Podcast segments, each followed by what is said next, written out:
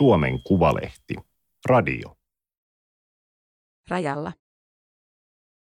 Eino, 92, ja Väinö Kinnunen, 90, asuvat Hyryn kylässä Suomussalmella, Venäjän naapurissa. Me ollaan kerran pelätty kunnolla. Nyt ei pelätä, pikkuveli sanoo. Toimittaja Petri Pöntinen. Teksti on julkaistu Suomen Kuvalehden numerossa 15-16 kautta 2022.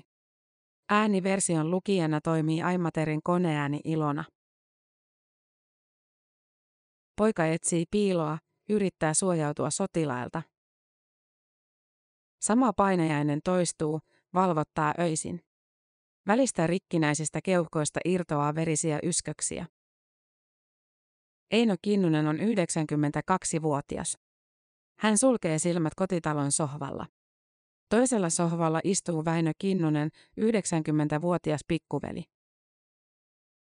Minä olen ollut ruumiskasassa, jossa kuoli kymmenen ihmistä, Väinö Kinnunen kertoo.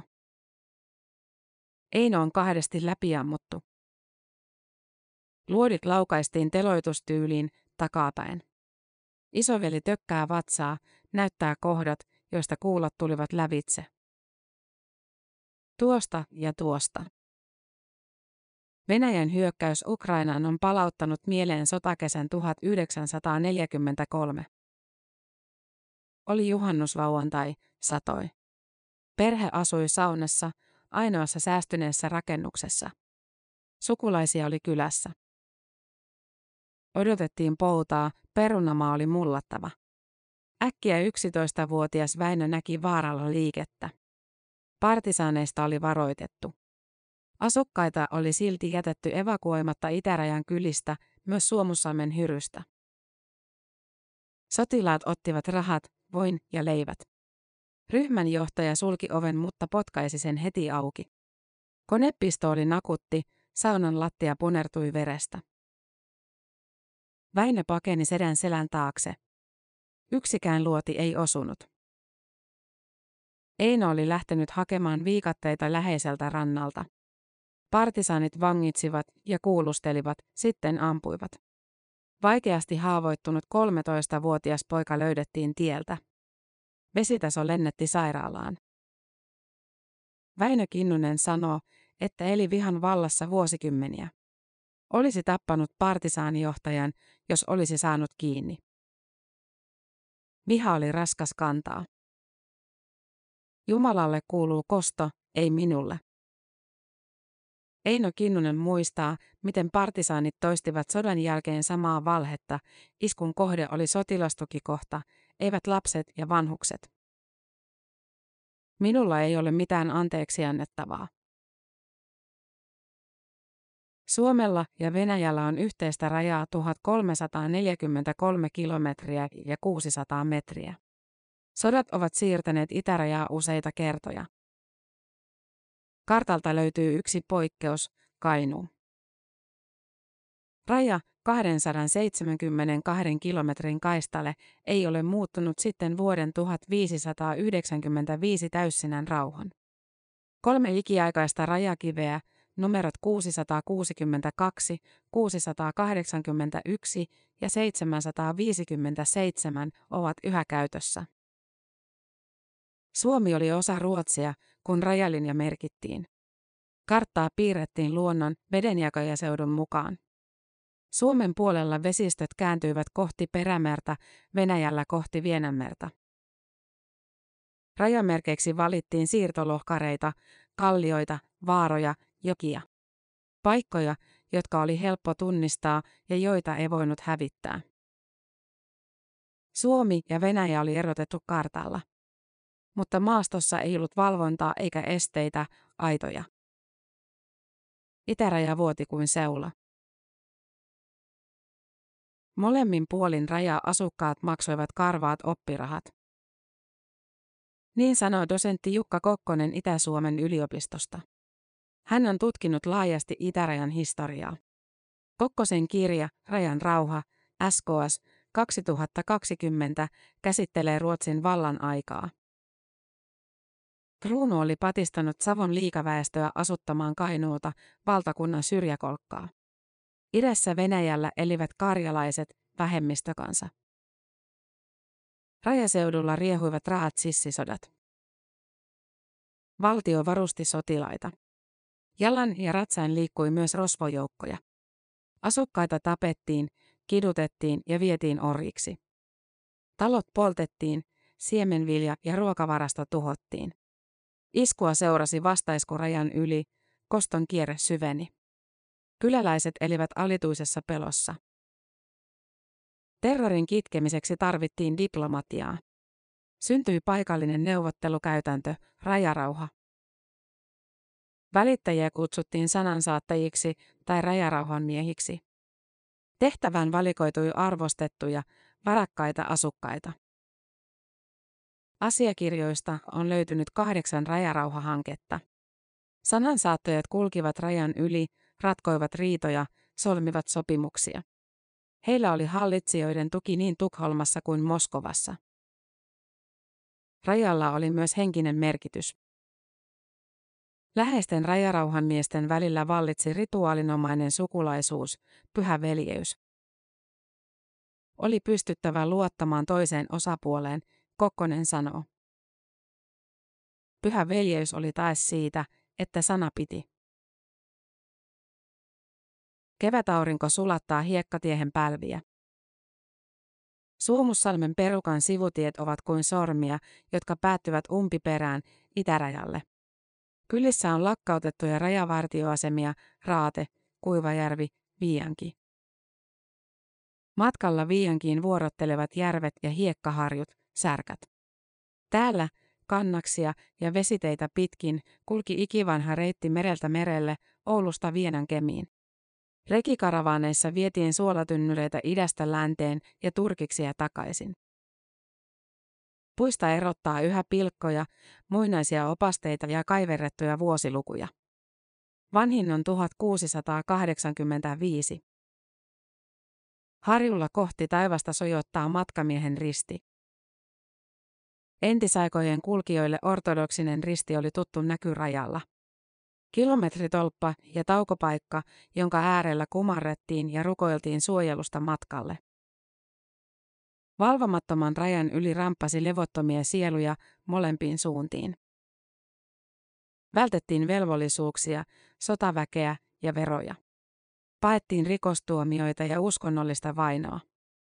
Ja pahoina katovuosina nälkä ajoi kurnivat vatsat liikkeelle. Näitä polkuja tallasi 1830-luvulla myös kajaanilainen piirilääkäri. Elias Lönnruut keräsi rajan takaa runoja Kalevalaan, tulevaan kansalliseepokseen. Pahainen kärrypolku oli tärkeä kauppatie. Syksyn muikunpyynnin jälkeen laukkukauppiaat lähtivät Venäjän Karjalasta Suomeen. Länteen myytiin silkkihuiveja, kankaita ja muuta pientä käyttötavaraa. Kulkukauppa rajan yli oli laitonta, mutta kainuulaisen rahvaan suosiossa. Nykyään polulla vaeltaa ja hiihtää historiasta kiinnostuneita matkailijoita. Reittiä vaalii Vienan reitti ry. Yhdistys hakee rajaviranomaisilta lupaa, jonka turvin Venäjälle voisi kävellä vielä kerran perinteisen rajanylityspaikan Vuokilatvan kautta. Historiallista tapahtumaa on suunniteltu kesälle 2023. Suomussalmella on kaksi kylää, Kuivajärvi ja Hietajärvi, joiden historia ulottuu Venäjälle, Vienan Karjalaan. Mäntyjen suojaan piiloutuu merkki rajantakaisesta kulttuurista, tsasona, ortodoksinen rukoushuone. Näinen tekee oven suussa ristinmerkin. Kuivajärven tsasona on pyhitetty Pyhän Nikolauksen muistolle. Viisto valon lankeaa ikonostaasin, kuvaseinen, värikkäisiin ikoneihin. Rauni Vornanen katsoo ulos. Voi hyvä sentään. Ikkunat on pestävä. Sasona on rakas. Täällä on osallistuttu lukemattomiin synnin tunnustuksiin ja ristisaattoihin. On koettu monet häät ja hautajaiset, rippikoulut ja praasniekat, kyläjuhlat. Kahvipöydässä, Karjalan piirakoiden, leipäjuuston ja lakkahillon äärellä Vornanen kertoo muiston 1960-luvulta. Kirkonkylän koulussa me Kuivajärven lapset olimme ainoat ortodoksit. Meitä haukuttiin saatanan ryssiksi. Huoviset, karhuset, saaviset. Kantasukuja on kolme. Rauni Vornanen on omaa sukua Saavinen. Kuivajärvi ja naapurikylä Hietajärvi asutettiin 1700-luvulla. Rajan takaa saapui karkureita, piekloja. Miehet pakoilivat Venäjän sotaväkeä.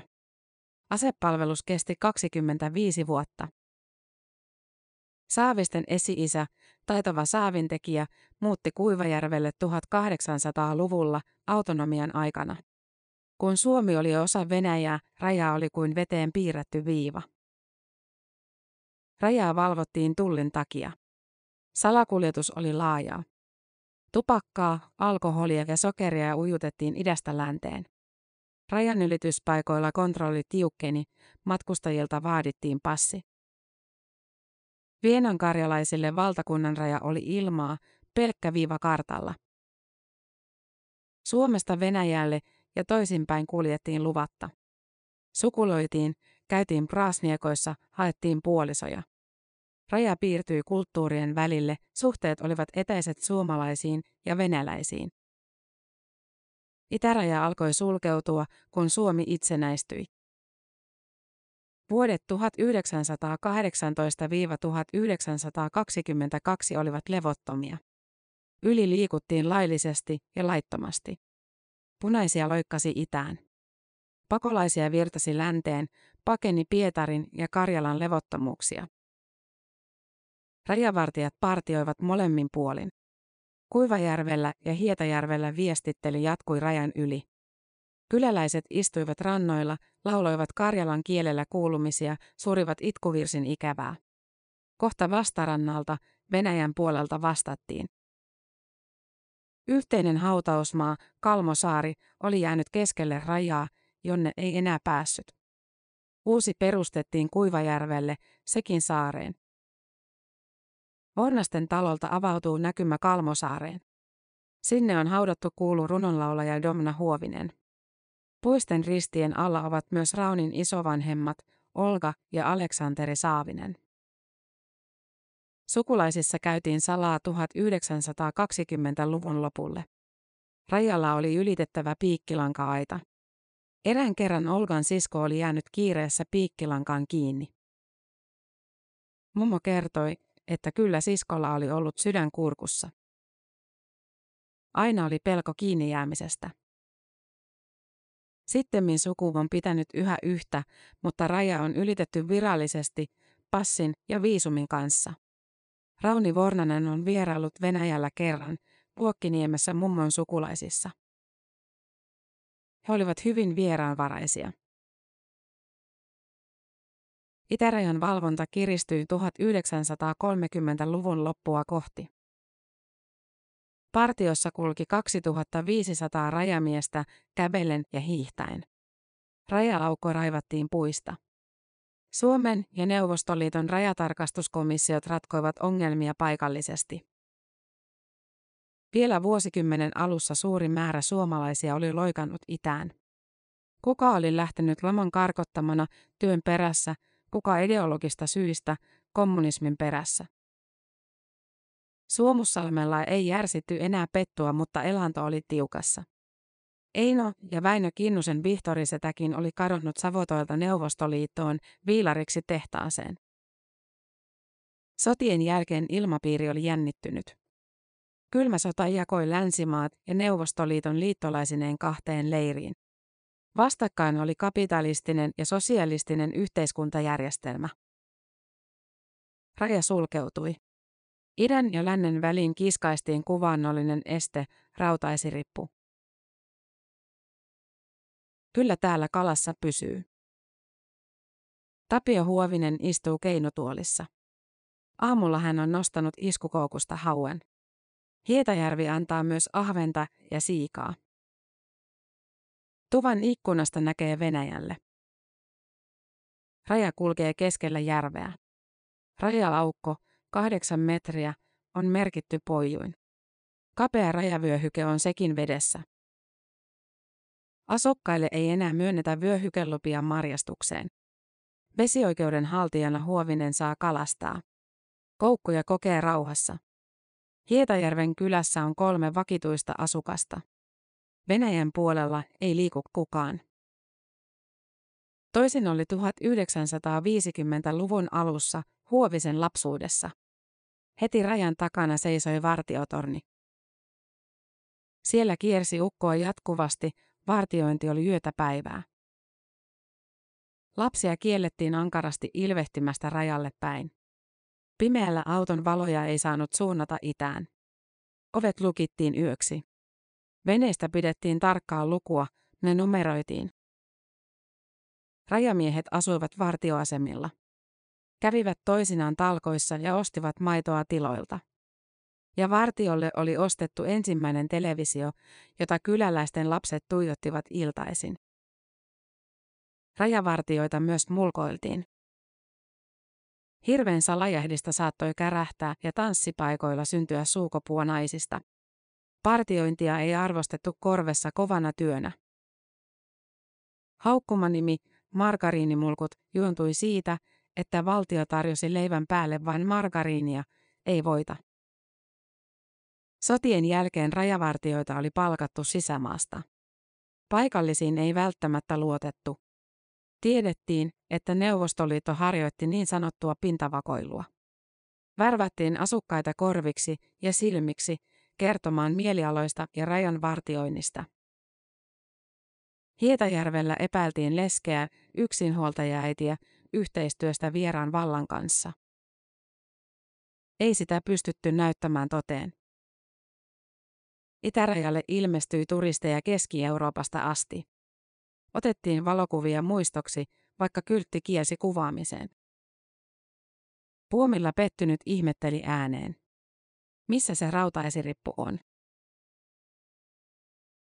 Sota Ukrainassa ei ole näkynyt itärajalla. Tilanne on vakaa ja vakiintunut, kerrotaan Kainuun rajavartiostosta. Tapio Huovinen on tehnyt omia havaintoja. Suihkukone on lentänyt useana päivänä lähellä rajaa etelästä pohjoiseen Venäjän puolella. Ei valvontalento, vaan reittikone Pietarista Muurmanskiin. Rajan takana ammutaan säännöllisesti. Konekiväärillä ja pistoolilla. Äänet kantautuvat lakkautetun rajavartioaseman ampumaradalta. Koulutusammuntoja, Huovinen sanoo. Hän on entinen rajavartija.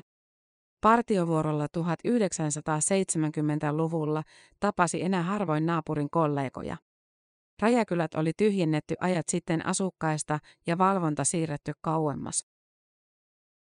Satelliittikuvasta näkee valkoisen viivan Venäjällä noin viiden kilometrin päässä rajasta.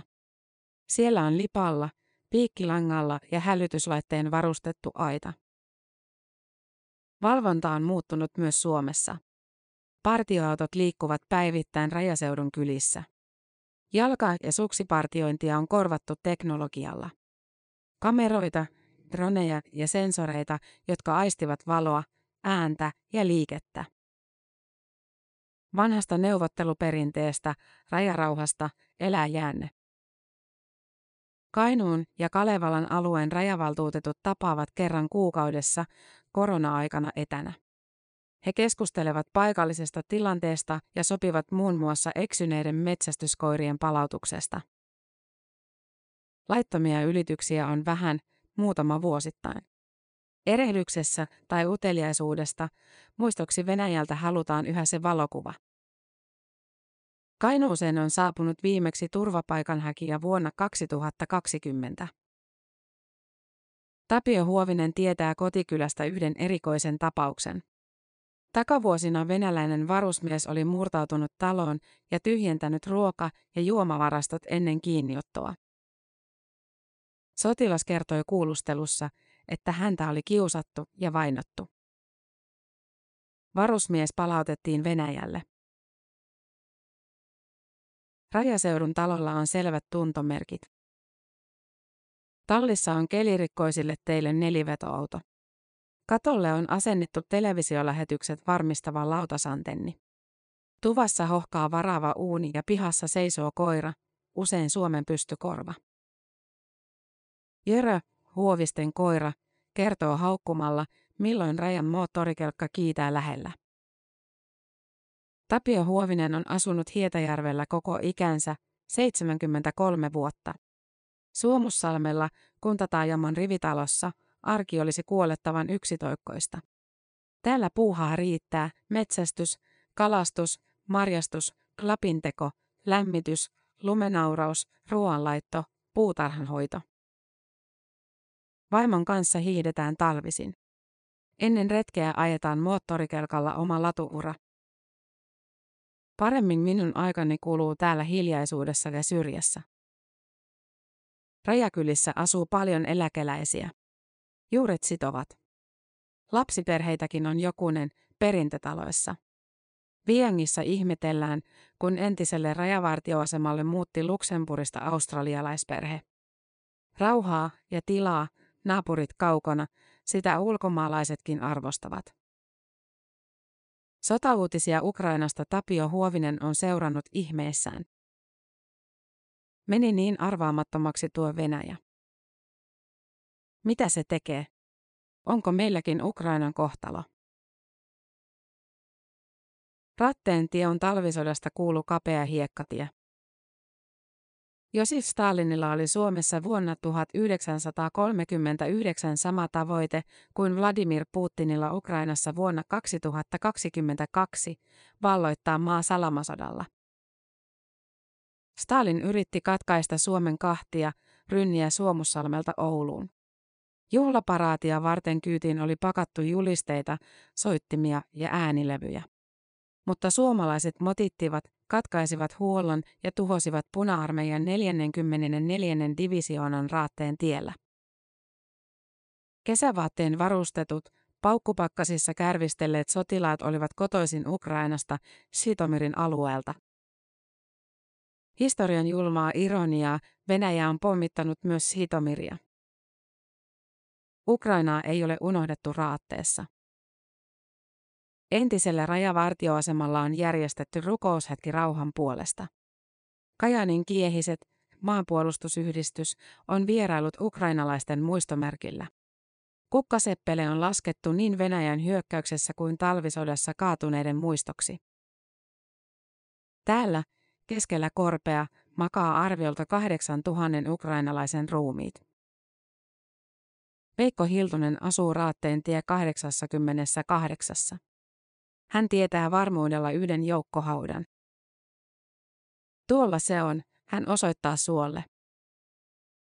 Hevoset ja ihmiset on kaivettu omiin hautoihin. Päälle on kasvanut suuria puita. Hiltusen syntymäkoti Likoharju on kilometrin päässä. Talvisodassa puna-armeija käytti komeaa hirsitaloa tukikohtana. Luodinreijät seinissä muistuttavat yhä taisteluista. Pihamaalla on säästynyt erikoinen muistomerkki, vanha pihlaja. Sodan aikana paikalla oli keskeneräinen kaivo, johon ukrainalainen hevosmies oli syöksynyt kuolemaan. Rauhan tultua. Hiltusen mummo istutti sotilaan muistoksi puun. Sitä kutsuttiin Uralin pihlajaksi. Seinällä on todistus rauhanpalkinnosta. Veikko Hiltunen kiersi maailmaa 40 vuotta. Aluksi Ruotsissa Keitin tehtaalla, sitten YK-joukoissa Lähi-idässä, Suetsilla ja Siinailla. Sittemmin rauhanturvaajat palkittiin Nobelilla. Armeijan jälkeen vuonna 1969 oli ollut vain yksi matkustussuunta, länsi. Se oli kylmä tuo itäräjä silloin. Neuvostoliitto avasi puomin vuonna 1977. Haurastuva presidentti Urho Kekkonen oli neuvotellut Kainuulle työtä Kostamuksen kaivoskaupungin jättimäisen rakennusprojektin. Idensuhteiden juhlapuheessa vannottiin ystävyyttä ja luottamusta YYA-sopimuksen hengessä. Hiltunen, maakoneurakoitsija, rakensi Kostamuksessa, Viipurissa ja Tallinnassa. Yhteensä 15 vuotta. Rajoilla piti täyttää lappuja, luetella sormukset ja rahat erikseen. Oltiin kuin orjia Neuvostoliiton tullissa. Luottamuksella oli kahdet kasvot. Kyltit tien varrella toivottivat suomalaiset ystävät tervetulleeksi kostamukseen. Venäläisten majoituspaikan ovella oli iso lappu, suomalaisilta pääsy kielletty. Kaduilla ja asunnoissa ei ollut lupa tavata. Kielto ei ulottunut urheilutapahtumiin ja tanssilavoille. Siellä oli nuoria miehiä ja naisia. Totta kai tavattiin. Hiltunen perusti perheen. Sen enempää hän ei halua kertoa entisestä venäläisestä puolisostaan. Talvisodassa isä Arvo Hiltunen oli ollut valtaamassa takaisin Likoharjua, kotitaloa. Rauhan aikana hän kävi kerran ryhmämatkalla Leningradissa, ihasteli kaupungin taideloistoa. Vanhoilla päivillä entiset viholliset tapasivat raatteessa. Isä ja ukrainalaiset veteranit istuivat ja tuumailivat makkaranuotiolla. Eläkkeellä Veikko Hiltunen on ajanut rajan yli tankille, kuten täällä on tapana. Koronaepidemia katkaisi halvan bensan oston Venäjältä. Uutta viisumia hän ei aio hankkia. Jos tuo ukko, Putin, jatkaa vallassa, Venäjä tulee varmasti vielä joskus rajan yli. Kriisin varalle suomalaisia on kehotettu varaamaan kolmen vuorokauden kotivara. 6 litraa vettä, 200 grammaa perunaa, 550 grammaa leipää, 100 grammaa sokeria. Muun muassa. Raatteen entisellä kyläkoululla pyörii kesäisin majatalo ja ravintola. Tänään Ari Saastamoinen on valmistanut nelihenkiselle perheelle illallisen, savustettua hirveä ja uunijuureksia. Puhe kotivarasta huvittaa. Meillä on kuusi pakastenta ruokaa ja kaapit täynnä säilykkeitä. Täällä ei hamstrata Venäjän takia. Ari Nukki oli huutolaislapsi, tarinat nälästä kulkevat sovussa. Kauppamatkat ovat pitkiä, polttoaine kallista. Hiivapala maksaa yli kympin, jos sitä lähtee erikseen ostamaan. Keittiössä lepattaa kaasuhella, olohuoneessa kuivuu puoli seinää klapeja. Varastossa on kasa kynttilöitä ja paristoja.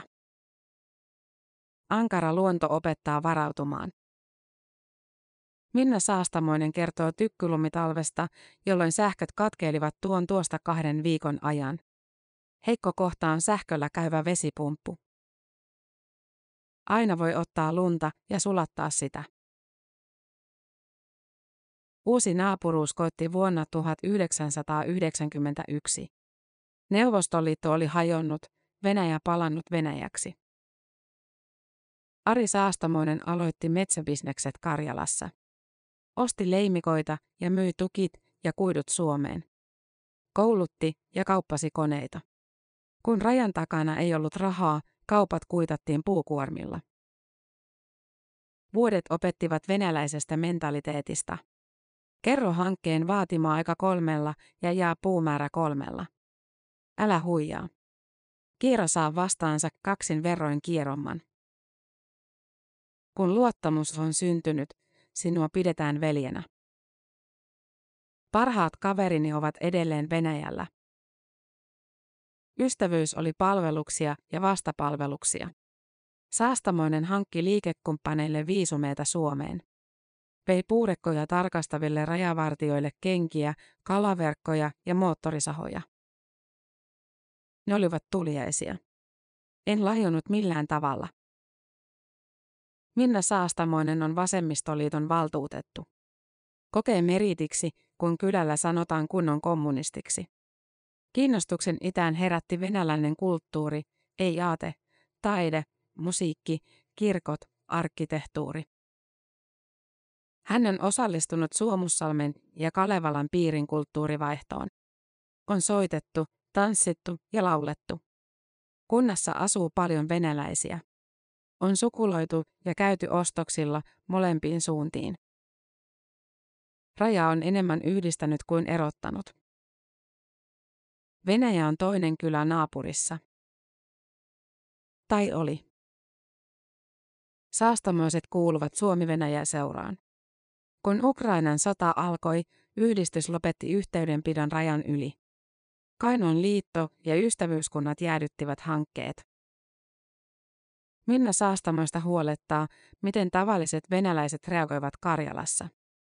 Loukkaantuvatko he, katkaisevatko ystävyyden? Vai uskaltavatko edes olla suomalaisiin yhteydessä? On paljon vaikeampaa rakentaa yhteistyö uudestaan kuin ajaa se alas. Kainu on geopolitiikan vanki. Itärajan yli on luotu 30 vuodessa henkilökohtaiset suhteet ja yhteiset toimintatavat. Kuhmon ja Kostamuksen juniorit ovat pelanneet jääkiekkoa, peuroja on suojeltu ystävyyden puistossa. Eniten kahta vähävaraista rajaseutua yhdistää talous. Kainuu kaipaa maahanmuuttajia, työntekijöitä kauppoihin, matkailuun ja sotealoille. Karjalassa on halu kehittää turismia, liikenneyhteyksiä ja vihreää kiertotaloutta. Suuret, kymmenien miljoonien eurojen projektit eivät toteudu ilman EU-tukea. Nyt rahoitus on keskeytetty. Kaikki on kääntynyt päälailleen. Kymmenen vuotta sitten Suomen rajamaakunnissa toivottiin matkailun vauhdittamiseksi viisumivapautta.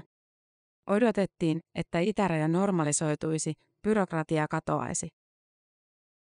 Se oli toivorikasta, jopa yltiöoptimista aikaa, sanoi itärajan historiaa tutkinut Jukka Kokkonen. Menneisyyden valossa hän uskoo, että kaupankäynti liennyttää aikanaan vastakkaisasettelua. Ruotsin vallan aikaiset rajarauhat palvelivat kaupparauhaa. Rakennusprojektit Neuvostoliitossa voitelivat idän suhteita. Matkailu houkutti 2000-luvulla vaurastuneita venäläisiä Suomeen. Talous alkaa rauttaa rajaa. Mutta paluuta entiseen ei ole. Sotarikoksista syytetty Venäjä on ylittänyt moraalisen rajan. Putiniin ei luoteta lännessä. Yritykset vetäytyvät, venäläisestä kaasusta ja öljystä pyritään eroon. Tiukoilla pakotteilla Venäjä eristetään hylkiövaltioksi. Kauppa muuttuu osaksi turvallisuutta, taloudellisesti raunioituva itänaapuri on sotilaallisesti heikompi. Enemmistö suomalaisista on kääntynyt Naton kannattajiksi. Keväällä eduskunta käsittelee Suomen äkkiä muuttunutta turvallisuuspoliittista asemaa. Tulevaisuudessa Suomi saattaa olla Naton jäsen, Itäraja sotilasliiton raja. Silloin ilmapiiri sähköistyisi myös Kainuun korvessa.